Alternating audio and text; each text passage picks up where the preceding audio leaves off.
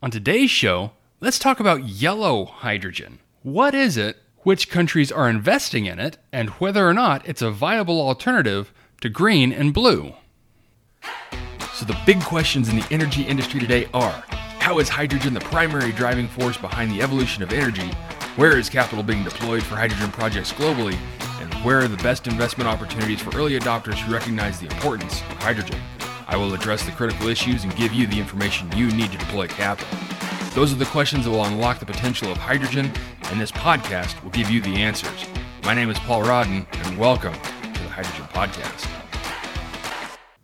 All right, so yellow hydrogen. Sometimes you hear it called as pink hydrogen also. Now, to get yellow hydrogen, it's the same process as green, but instead of using renewable energy, you use nuclear. Now, if you've listened to this podcast in the past, you know that blue and green hydrogen get most of the press. They're seen as the two best methods of developing hydrogen while lowering carbon emissions. Blue hydrogen is the more economic choice for the near term, while green is a long term choice with the expectation that costs will be driven down through government incentives and economies of scale. But there are other ways of developing carbon free hydrogen, and we've already talked about turquoise.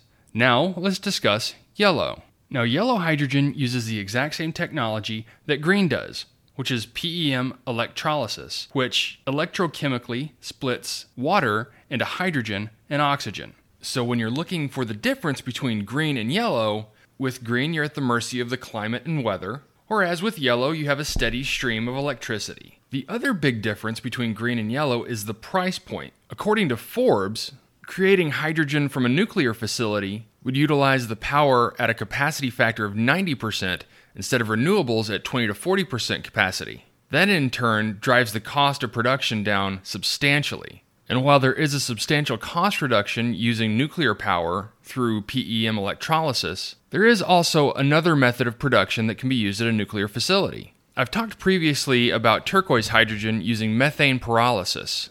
That requires a very high heat point to chemically break down hydrocarbons into hydrogen atoms and solid carbon. Nuclear facilities reach these points and, in turn, could also create hydrogen through methane pyrolysis. A recent joint venture between French and Russian state owned nuclear energy giants EDF and Rosatom have teamed up to develop low carbon hydrogen projects in Russia and Europe. This, according to RechargeNews.com.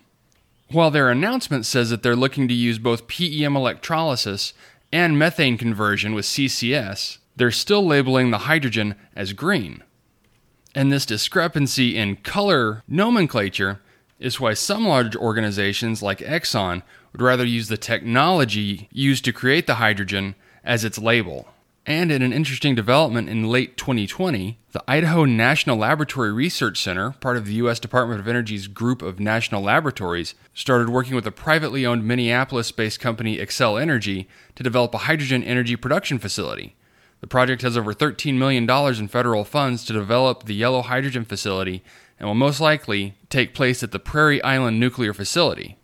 According to the Energy Department, this is a game changer for both nuclear and carbon free hydrogen it offers a view of the energy structures of the future, which will integrate systems to maximize energy use, generator profitability, and grid reliability, all while minimizing carbon emissions. And while the hydrogen produced will be used at the facility, the option remains to sell excess hydrogen to other industries. Now, currently in the U.S., the Department of Energy has awarded millions of dollars through public and private partnerships to a few utilities seeking to build demonstration scale facilities to produce hydrogen from nuclear generators. This according to S&P Global. With one of those projects being the Xcel Energy DOE project I just spoke about. Another demonstration is from the Arizona Public Service Company, who's also working with the DOE to produce hydrogen at the Palo Verde nuclear plant. The utility intends to use the hydrogen to burn in a combustion turbine, decarbonizing and extending the life of its natural gas plants. The utility has committed to nuclear at least through the mid 2040s and is using hydrogen production to generate the maximum value from those investments in the coming decades. An interesting company to keep an eye on in the near future is NuScale Power LLC, which is a company focused on developing new nuclear reactors. According to Diane Hughes, NuScale's Vice President of Marketing and Communications, NuScale is fielding strong interest in our hydrogen production capabilities. With our commercialization plan to be ready to deliver modules in late 2027, to the extent that customers want to deploy NuScale plants for hydrogen production, it's possible to see this occurring by the end of this decade. And with all this interest in nuclear generated hydrogen, there could be a new lease on life for the technology. Well, that's it for me for today. I hope you've enjoyed this brief introduction into yellow or nuclear hydrogen. And if you have any questions or comments, come visit our website at thehydrogenpodcast.com. And as always, stay safe, take care. I'll talk to you later. Hey, this is Paul. I hope you liked this podcast. If you did and want to hear more, I'd appreciate it if you would either subscribe to this channel on YouTube or connect with your favorite platform through my website at www.thehydrogenpodcast.com. Thanks for listening. I very much appreciate it. Have a great day.